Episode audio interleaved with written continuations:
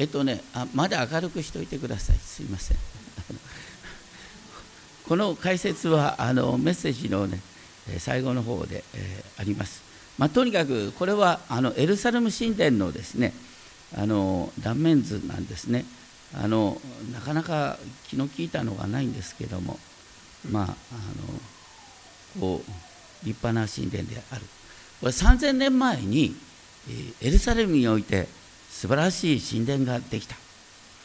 であのそれが、まあ、今日のですねテーマなんですけども。で聖書によるとですねでもこの地上の神殿はあ天にある神殿の模型なんだって言うんですね。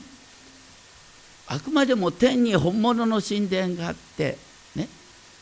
実はキリストの十字架と復活において復活によって天に神殿が完成した、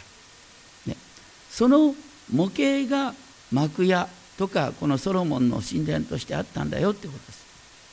私たちは今あの地上でさまざまな困難に直面していますけれどもイエス様は天に神殿を完成してくださった。そして黙示録によるとですねこの地上で本当にいろんな悲惨があるけれどもその悲惨の傍らでですね歴史は動いていてそして神の最終的な裁き神様がこの地に平和を実現してくださるというですね計画は進んでいる。そのために天で祈りが捧げられているということが黙示録の8章の3節4節に書いてあります。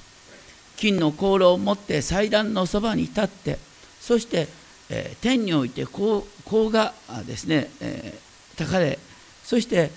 その生徒たちの祈りに添えて見舞いに捧げられている。香の煙は生徒たちの祈りであったっていう表現があります。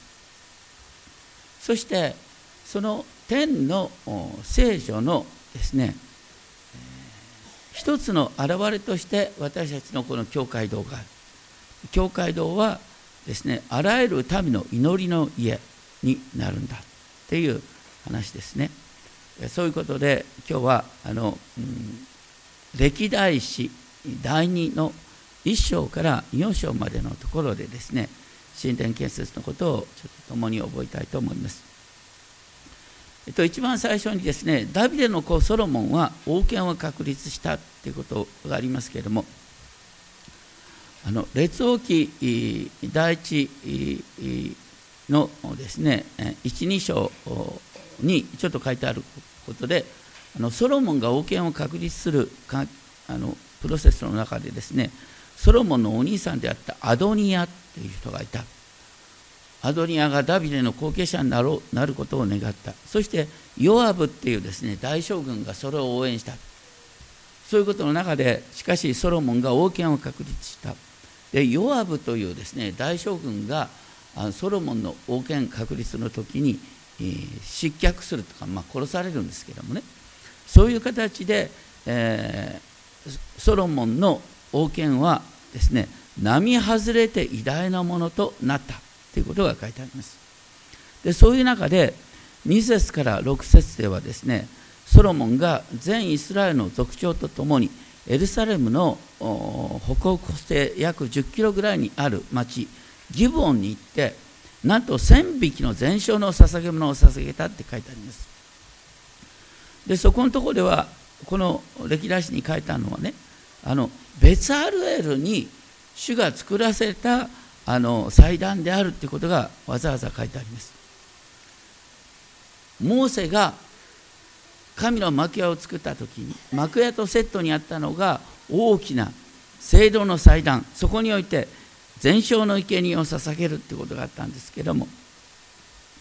この時ですねあのエルサレムに契約の箱は移動されてたんですけども幕屋はまだギブオンというところに置かれていた。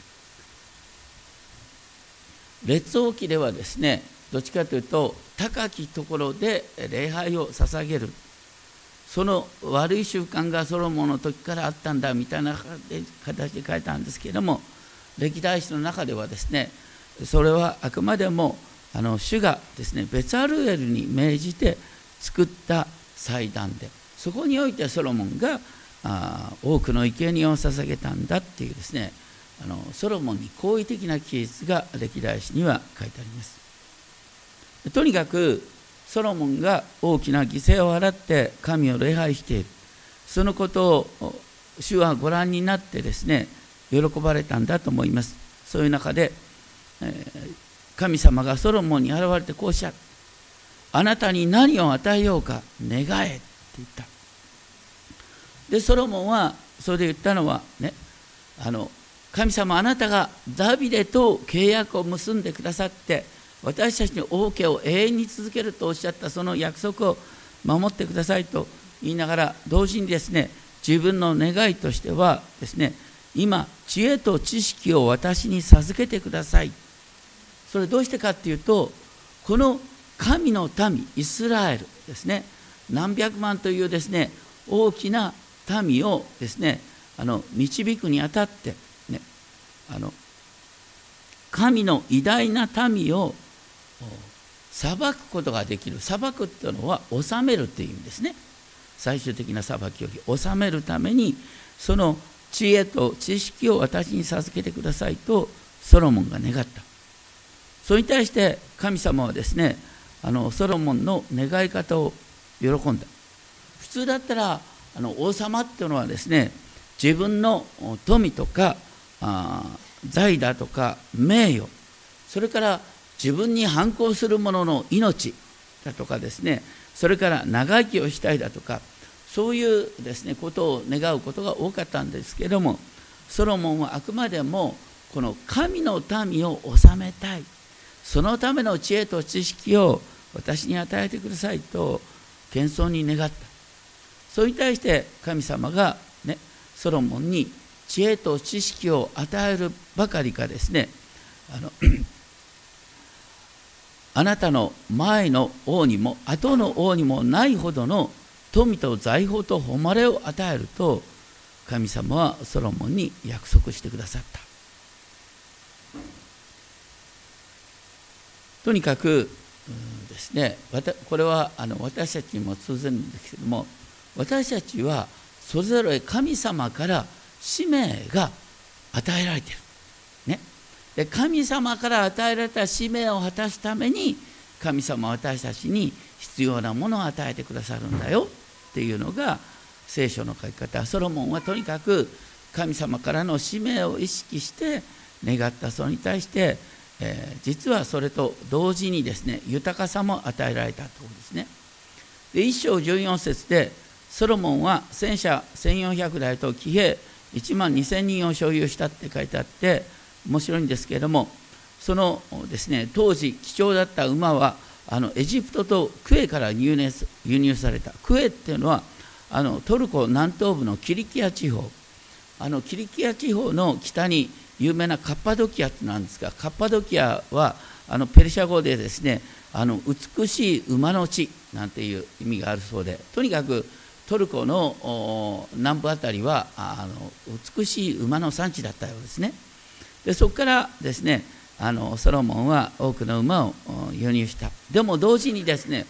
あの戦車をたくさん作ってたんでエジプトがあるんです。エジプトからあの戦車や馬をですね輸入した。そしてそれを17節ヒッタイト人に全ての王やアラムの王たちに再輸出したって書いてあるんですがここのところにですねあのエジプトからどういう値段で買ったかっていうことまで書いてあるんですけどもあのこの当時の値段はどうなんだろうって研究する人がいる。これ結構高い値段で買ったようですね。高い値段で買ってですねあの再輸出したところがヒッタイトヒッタイトっていうのはこの時に国としてはまとまりを書いても没完全に没落している状況だったんですね。アラムもですね没落している状況だった。だからあのソロモンはある意味で自分の資材を豊かさを用いてそしてその地域に弱い国を助けることによってですねあのパワーバランス、ね、あのこうパワーバランスを築こうとしたんじゃないかなと思います。で1章16節ではあのソロモンの財力がですねエルサレムで金や銀を石のように用いた、ね、金や銀が石のように用いられたって書いてある。で高価な杉の木を、ね、本当に大量に用いたってことも書いてある。で2章1節になってソロモンは主の皆のために宮と自分の王国のための宮殿を建てることを命じたって書いてあってあのこれも面白いんですがあの列王記を見るとですね、えー、列王記6章から7章にかけてソロモンはなんか神殿以上に自分の宮殿を建てることに力を注いだかのように受け止められる記述があるんですね。それに対して歴代史はですねあのあくまでもソロモンの使命は神殿を建てることにあったっていうことにこう強調点を持っていくんです。大体あの神殿の大きさとあの宮殿というのは比べようがない。宮殿というのは人が住む場所。神殿というのは神あの別に神様がこの中に住むっていうよりはあの神様の栄光を表す場所ですからそんなに大きくする必要はない、まあ、とにかくですねあの歴代史においてはソロモンの最大の使命は神殿を建てることであったということに強調点が置かれます。そして2章ではですねあの2章の3節から10節にかけて、えー、ソロモンがツロの王ヒラムに手紙を書いた。ツロっていうのは地中海岸のですねとても豊かな貿易都市自由都市であった。でツロのですねあの東側にはレバノン山地があってレバノンは当時ですね杉材の産地として超有名だったんですね。でそのレバノンの産地を支配しているのがツロの王様だった。そして神殿を建てようと思うとですね石と同時に中はやっぱりきれいな木杉材を使う、ね。えー、また宮殿を建てるのは杉材はとても貴重なんです。ですからソロモンはあのツロの王様にですね依頼の手紙を書いた。で一番の目的はそのレバノンの杉材なんですけれどもそれと同時にですね、えー、当時ですね建設業においてですねあのツロの方がはるかに進んでいたみたいですね。ツロは貿易都市として世界の富と知恵が集まってくるところ。だから ソロモンはツロのヒラムにですねあのこの神殿建設のためのですね技術者とそれと杉材を願った。その時にですねソロモンがあのツロのヒラムに何を願ったかっていうのがとても大切なんだ。2章の4節からをちょっと見ていただきたい。2章の4節から6節にかけてソロモンは主の宮で何をしたいのかっていうことをあの京都に向かって説明してる第一はね神の見前に香りの高い香を焚くんだ。神の前に香をたく、ね、この香をたくっていう伝統が、ね、カトリックでは香をたくだとか仏教で香をたくって話になってきますけどもとにかく香をたくっていうことがですね礼拝の第一にあった。それから第二に常にパンを備えることを神様のね、えー、おかげでこういうパンが与えられてるんですよっていう印でパンを備えるってことをやった。それから第三に全焼の捧げ物を捧げるってことをやった。で全焼の捧げ物に関してはですね朝ごと夕ごと安息日と新月の祭り主の礼祭にととにかくですね全焼の捧げ物は毎朝毎晩それからね月に一度新月の祭りそしてあの週に一度の安息日そしてあの年にですね、えー、最低3度またあそれ以上にあるですね主の礼祭そういう時に全焼の捧げ物をするんだっていうことが書いてある。そのために神殿を建てるんだっていうことを言いました。それと同時にですね2章の5節でですねソロモンが言ってることなんですけどもこれはあの主役にするとこういう感じ。私が建てる宮は偉大なものだ。それは、ね、私たちの神が全ての神々に勝って偉大であるから。ね。神様の偉大さを表す神殿を建てたい。そして世の中にはさまざまな神々がある。と呼ばれる方がいるけども。そういう全ての神々に勝って偉大であるっていうことを表す神殿にしたいということを言うわけですね。でも同時にですねあのそれについてねソロモンが言ってるのは6節で天も天の、うん、天も天の天も死をお入れすることはできないあくまでも神殿は主の臨在のシンボルであってその中に神様が住むなんてことありえないでしょだって神様は全宇宙の創造主なんだから、ね、どこにも入りきれない方だ、ね、私ができるのは、ね、単にそのシンボルを作るっていうこととそれと同時にここで祈りたいんだっていうことをソロモンは言ったんです。私はただ主の前にこうたくものに過ぎません、ね、私は主の前にこうたくものに過ぎませんと言って祈りを第一とするんだってことを言いました。今日一番最初に読まれた支援141編2節ではダビデの言葉としてこう書いてあります。私の祈りが見舞いの子として手を挙げる祈りが夕べの捧げ物として立ち上りますように。ですから光沢っていうことは主の前に祈りを捧げるっていうことのシンボルだったってことですね。とにかくですねあのソロモンは壮大な神殿を建てるでも私はそこで何よりも願うことは主の前にこうたくことなんだって言いました。で、えー、来週やるですねあの歴代史6章7章ではソロモンの壮大な祈りが出てきます。本当に全世界の平和を願う全世界の完成を願うような壮大な祈りが出てきます。祈りの場としての神殿をソロモンは建てたんだよ。で同時にですねそのあの神殿建設の技術者とですね杉材を提供してくれるですねヒラムにあの代価として2章6節小麦2万コル2万コルっていうのは460万リットルだそうで見当もつかめないんですけどとにかくそういうですね小麦大麦ブドウ酒油をですね提供するといった。あのどういうことかというとですねあの、えっと、ツロっていうのは貿易都市ですからあのいわゆるあの耕作地が少ないんだよな。だからあのこうツロは物を輸出してそしてあの食べ物を輸入するっていう形の貿易をやってたわけですね。そういう意味であのソロモンからあ食料をの供給を願ったってことですね。それとともにですねあの ヒラムはこのソロモンの手紙に応じて2章12節ですね、えー、天と地を作られたイスラエルの神主が褒めたたえられますようにって。まずまるでヒラムさんがですねイスラエルの神を共に礼拝しているかのような表現をします。その上でですねあの自分とこにいるですねあの技術者で実はあのイスラエルの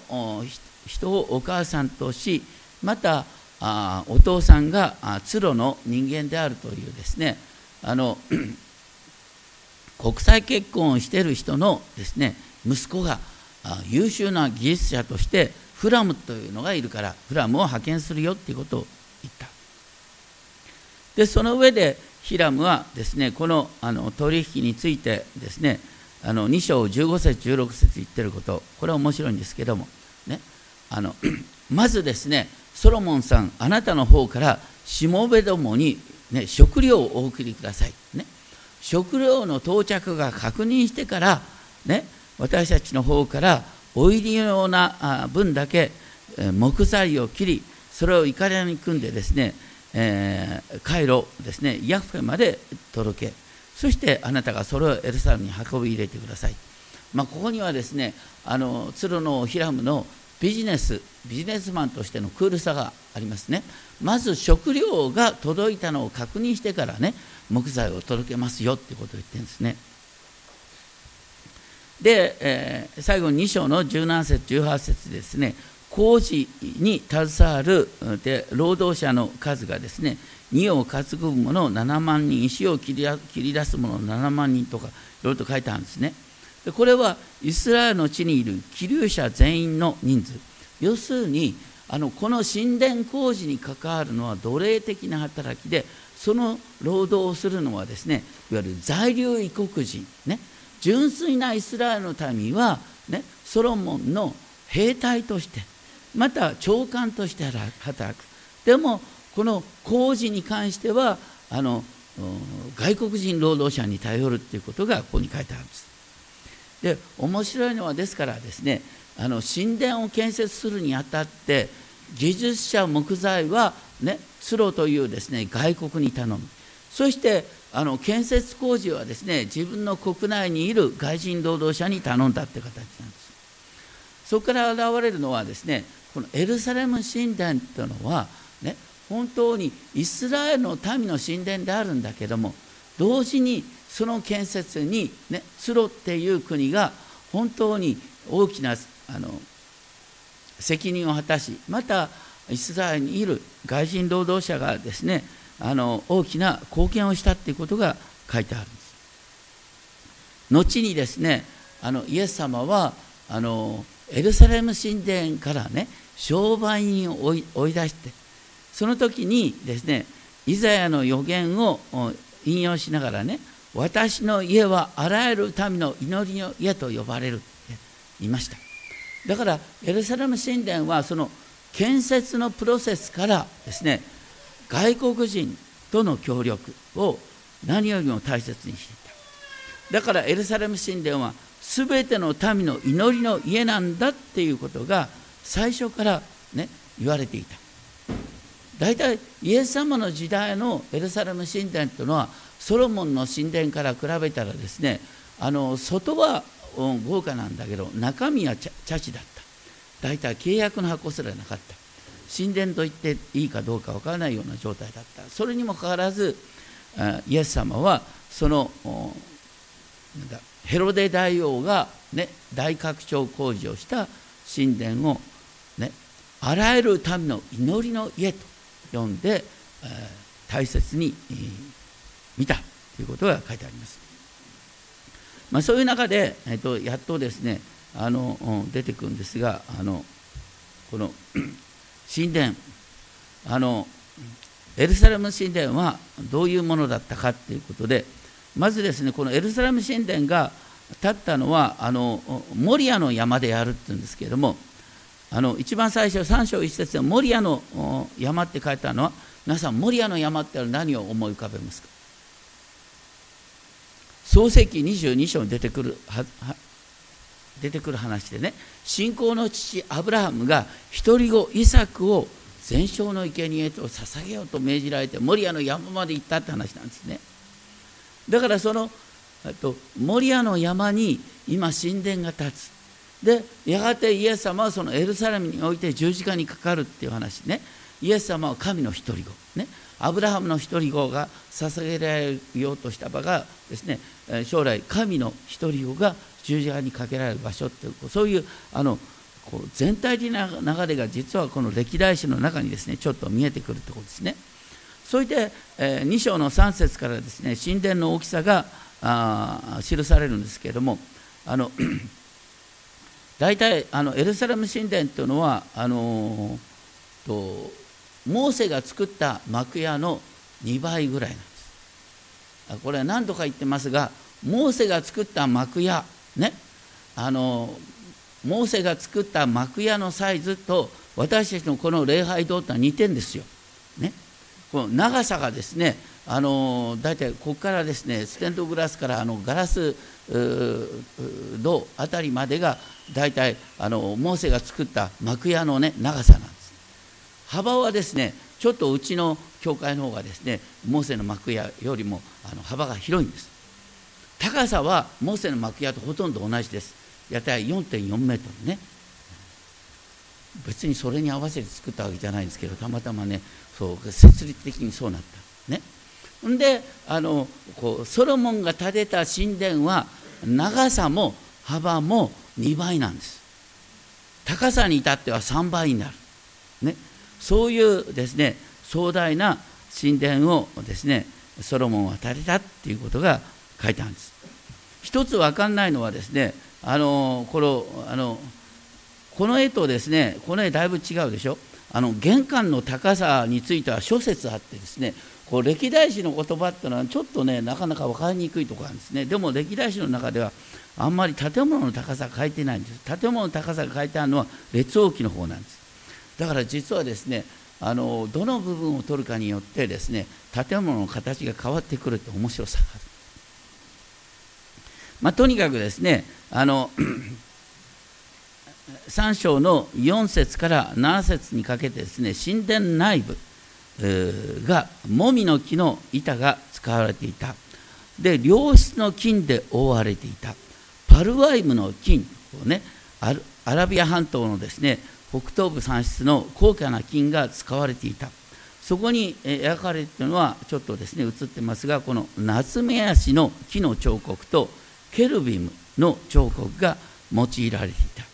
夏目足の木っていうのは命の木のシンボルなんですね。からケルビムっていうのもあのいわゆるなんだエデンの園から人間が生み出されますがエデンの園の入り口をですね守るケルビムなんていうのが出てくる。だからあのエデンの園から人間が出されたっていうことをですね思い浮かべさせるようなあ彫刻がなされているってことですね。そしてこの神殿の奥の部分はですね死聖所っていうのが作られる。この死聖所についてはですね幅長さ幅ともですね8.8メートル20キュービットのですね立方体の形になっています。でそこはあの純金が数されていてその純金の量がですね600タラントと書いてある。600タラントっていうのは現在の金価格にするとですね1000億円ですね。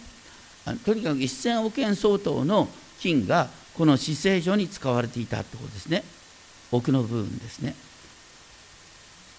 死聖所っていうのはあの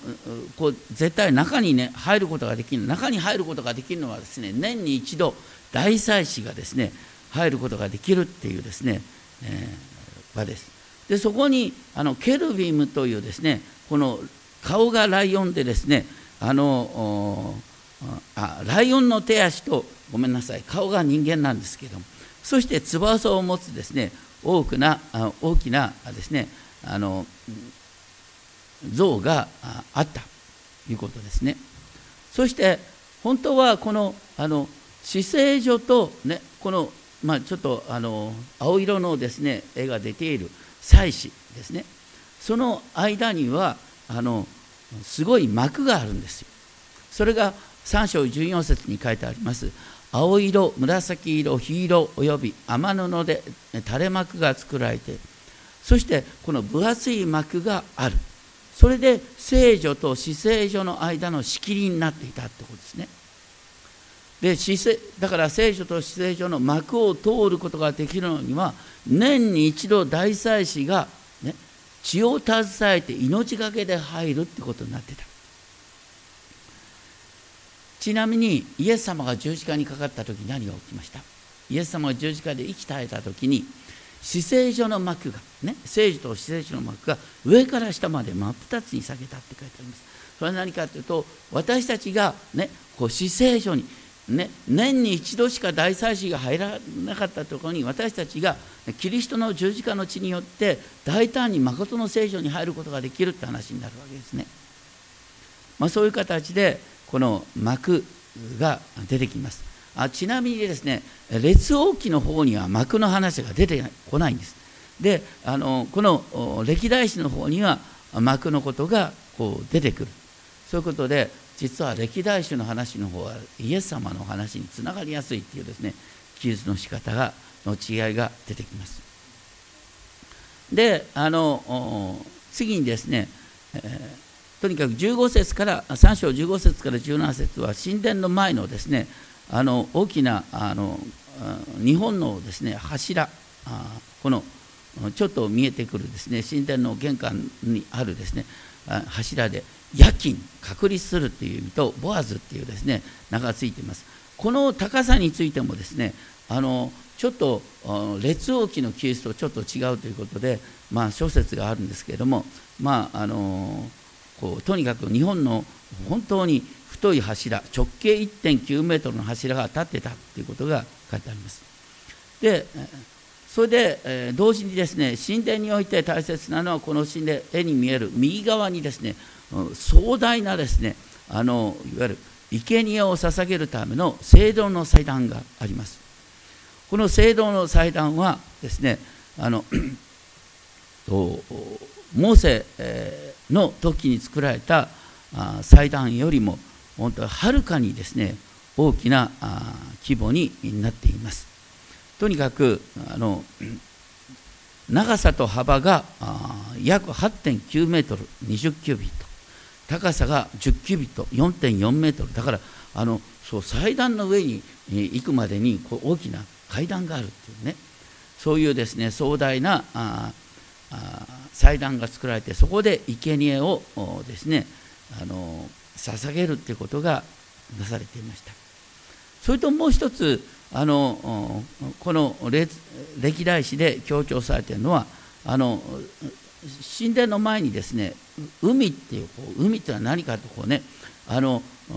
それぞれですね、え東西南北ですね3つずつのですね3頭ずつのあの牛の像の上にですね大きな海海あの水水亀を作った。その水亀たるやですねあの直径4.4メートルだっつうんですね。でこうやってさ人間の感じとこう見てほしいんですがこれは何のためにあるかというと、ね、ここから水を汲んで祭司が水をですね浴びて祭司自身が自分を清めるっていうですねそういうあの海っていうですね巨大な海が作られたってことなんですね。であのその海を乗っけるですね牛が12頭とイスラエルの12部族を象徴しているんだと思いますが。でその前にですねえー、この小さな旋盤というのがあります。小さな旋盤っていうのはこれはあの生贄をですね、えー、生贄を洗うですね旋盤というのがあったということなんですね。あのここにですね旋盤があの、10個作られているっていうことがあります。で一方ですねあのあこの旋盤においては全焼の捧げ物を洗い清めるということがありました。そういうですねあの海で何をするかまた旋盤で何をするかっていうことも歴代史の方には明確に書いてありますけど列王記の方にはあんまり書いてない。で7節から金の食台金の食台っていうのはちょっとここのところにですねあのたまに飾りますがあのイスラエルに行くとですねあのメノーラというですね食材があのあるんですね。あのこれについても諸説あるんですがここにちょっとあの講談の前に置いてあるのはこのイスラエルに行ったらですねシンボル的な本当に巨大なメノーラがあります。神殿の中に置いてある金の食材はちょっとですねこう丸みがかった形のようですけども一つの食材が巨大なものなんですけれども7つのですねあのこう油をのせるところがある。でそれはもともとモーセの時は1個だけ食材だったんです。ところがこのソロモンの時にはほら10個に増えるんですよ。それからね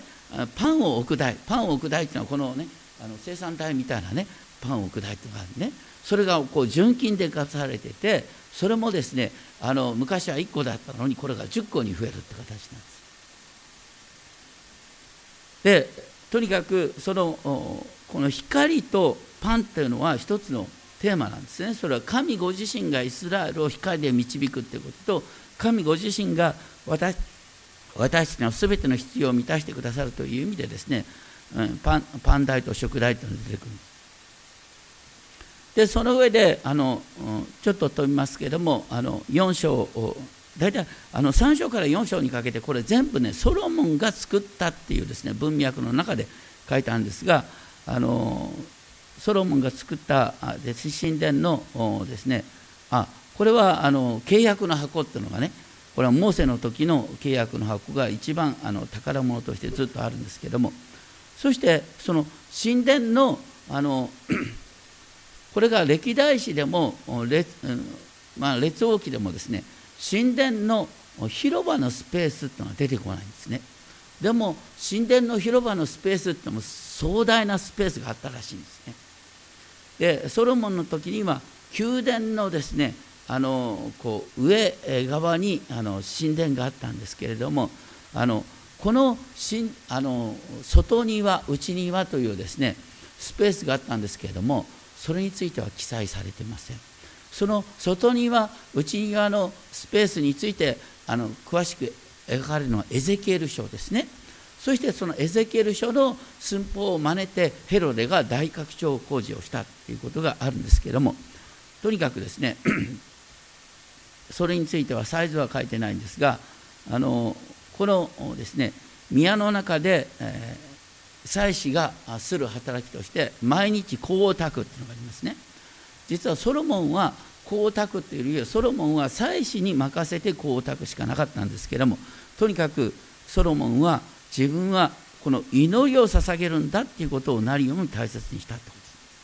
とです。で面白いのはですねこのソロモンの建てた神殿についてはあのサイズについてもいろいろと分かんないことがあるんですけども何も強調されているのは中にねすごい壮大な金を使った、ね、さっき言ったあの死聖所だけでも1000億円相当の金が使われてる、ね、あの でも死聖所を見ることができる人はいないんです。ね、1年に一度大祭司が入る時だってさこう、うん、見たらさ目がつぶれるみたいなイメージでね。要するにソロモンの神殿は人が見ないところが豪華になってるんです。でしかもこの神殿のねあのこう外の部分に関してもこのこう祭司がパンをね備えるために入るっていうのがあるんだけどここだって一般ピープルが入るってことはありえないんです王様だって入ることができない。だからソロモンの神殿の美しさは人が見えないところにあります。ところがヘロデ大王の建てた神殿とは外がぼわーっと豪華なんだけど内側はね大体契約の箱も入ってないってことなんです。でイエス様がですねあの おっしゃったのはですねあの当時のねパリサイ人立法学者に向かってイエス様こうおっしゃった。災いだ偽善の立法学者パリサイ人。お前たちは白く塗った墓のようなものだ。外側は美しく見えても内側は死人の骨やあらゆる汚れでいっぱいだってね。だからこれがね私たちにもあの適用されるねね見かけはいいけどね実は心の内側はねあの本当に醜くてたまんない、ね、そういう状態が私たちの状態であってはならないってことを言ってるんですね。それに対して私たちが、ね、神の神殿として、ね、実は私たち一人一人が神の神殿であるって時に私たちの内側に神ご自身が住んでください。私たちの内側に神の霊が宿る。ですからあの内側は見えないけども私たちは信仰生活とともにね外側は衰えていくけども内側はね日々新たにされていく。ね。皆さんあのだんだんね私あの足が不自由になってね物覚えもだんだん悪くなってってこうね嘆く方いらっしゃいますけどもクリスチャンはそうじゃない。クリスチャンは内側には神の霊が宿って日々新たにされていく。それがだからソロモンの神殿と私たちとね合わせると。ソロモンの神殿は見えないところがいっぱいあった。見えないところにお金がかかってい